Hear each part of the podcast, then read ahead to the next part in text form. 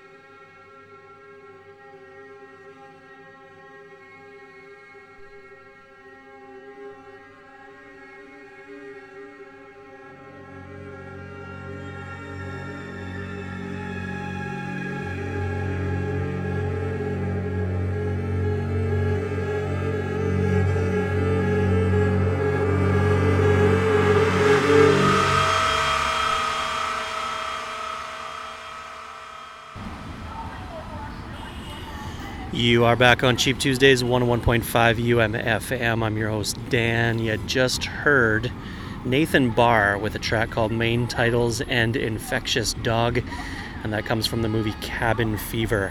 Whoa. I saw that when it came out, which is a long time ago now, but I remember that being just fucking disgusting.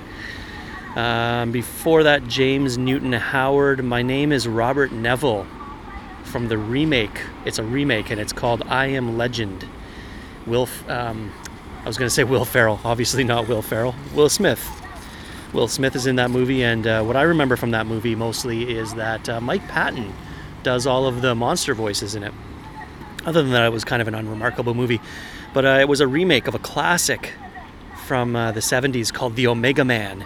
And that's what you heard before that. Ron Grainer, the title track from The Omega Man. Ron Grainer, the guy who sort of penned the Doctor Who theme and also did uh, the Prisoner theme. He's uh, He's got some good ones under his belt. Um, before that, you heard two... Shut up.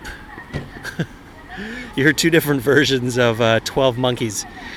Uh, twelve Monkeys, the T V show. You heard a track called I Am the Clock, which is called the twelve Monkeys Suite. And this was Trevor Rabin and Paul Linford. And then before that, Paul Buckmaster with uh, the twelve Monkeys theme from the movie. And uh, of the two, I mean, obviously the movie's way better. Uh, it's a classic, Terry Gilliam, one of his best movies, and featuring great performances all around. Just a wild, wild ride, that movie. The T V show, I, I watched the first season, season and a half of it. I can't remember why I stopped now, but uh, it just wasn't doing it for me. So I never ended up finishing watching it, but uh, who knows, maybe you'll like it. Um, so I'm here at the final stop, and uh, same as last week, except now I'm outside the mall, the big mall. Um, because in the mall, they've taken away all the chairs and tables that you can sit down at. So that's kind of a, a bad sign. Um, so we've had one good sign with the electronics market and Starbucks reopening, and a couple of bad signs in that it seems like a lot of places are just saying you can't sit inside now, anywhere. But it does seem like a lot of restaurants and eating establishments are open still. I'm not sure how they're figuring out who can stay open and who can't, but uh, anyway. There's a mixture of signs. Still, what I'm seeing, I'm I'm happy with. You know, I'm seeing uh, a lot of checks and balances. I'm seeing lots of disinfections going on. Workers on the subway uh, disinfecting the, the escalators. You know, people with spray cans spraying next to doors. You know, everybody, when you go in anywhere, you got to get your temp- your temperature checked, whether it's the subway or the uh, light rail, or just going into the mall, even going into a store in the mall, they've all got them. So you can, uh, you got to get yourself checked before they let you in. So I mean, all these things are good. You know, we're uh, we're not suffering up here so much. I think I've mentioned this before, but it's worth repeating. Uh, up in this province here in the northeast, it's called Liaoning. We've got forty-seven million people up here, and uh, we've got, I think last I saw a couple of days ago, one hundred twenty confirmed cases and one death out of forty-seven million people. So I think we're not doing so badly. We're nowhere near as bad as they're as they're as they are down in Wuhan and some of the cities in the in the central part of China. They're suffering a lot more, but uh, still, I think no need to panic. I, I I'm not tr- I'm trying not to pay strict attention to this, because it, it kind of drives me crazy. And when you're stuck inside, you don't want to be like you know obsessing over stuff.